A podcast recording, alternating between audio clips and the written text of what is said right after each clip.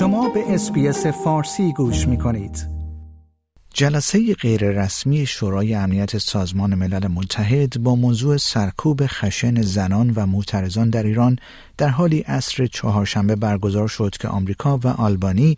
به عنوان میزبانان این جلسه و بسیاری از دیگر اعضای شورای امنیت تلاش کردند وضعیت در ایران را غیرقابل قبول و در تضاد کامل با منشورهای جهانی حقوق بشر نشان دهند. اگرچه چین و روسیه دو عضو دائم شورای امنیت ضمن حمایت قاطع از تهران آمریکا را به استفاده ابزاری از شورای امنیت متهم کردند.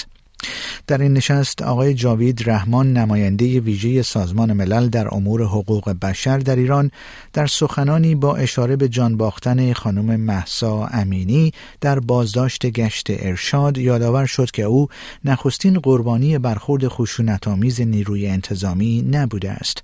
او گفت که دست کم چهل کودک در هفت هفته گذشته در نتیجه سرکوب اعتراضات در ایران کشته شدند.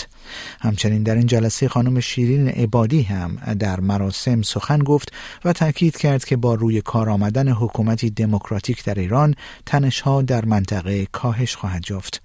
این حقوقدان ایرانی و برنده جایزه صلح نوبل از حکومت‌های دموکراتیک جهان خواست تا سفرای خود را از ایران فرا بخوانند و سطح روابط دیپلماتیک خود را به کاردار کاهش دهند. نازنین بنیادی نیز به عنوان یکی دیگر از سخنرانان در این نشست از سازمان ملل خواست که در برابر آنچه در ایران میگذرد و نقض حقوق بشر از سوی حکومت جمهوری اسلامی سکوت نکنند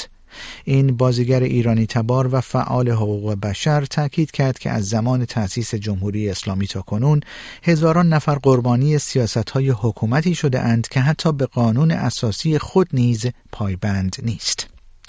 سازمان حقوق بشر ایران نیز روز چهارشنبه 11 آبان اعلام کرده که تعداد کشته شدگان اعتراضات جاری در ایران به دست کم 277 نفر از جمله 40 کودک و 24 زن افزایش یافته است. به گزارش رادیو فردا این سازمان غیردولتی مستقر در نروژ گزارش داد که کشته شدگان اعتراضات تا روز سهشنبه اول نوامبر از 22 استان و بیشترین کشته ها به ترتیب از استانهای سیستان و بلوچستان، مازندران، تهران، کردستان و گیلان بودند. بر اساس این گزارش نه تن از چهل کشته‌ای که زیر 18 سال سن داشتند دختر بودند. سازمان حقوق بشر ایران افزود که هنوز برای تمام آنها شناسنامه و اسنادی که نشانگر سن دقیق ایشان باشد دریافت نشده و تلاش برای ثبت دقیق سن آنها ادامه دارد. این سازمان که در هفته های اخیر به طور مرتب آمار قربانیان سرکوب در ایران را منتشر کرده با این حال تاکید کرد که آمار واقعی کشته شدگان این اعتراضات بیش از آمار ذکر شده برآورد می شود.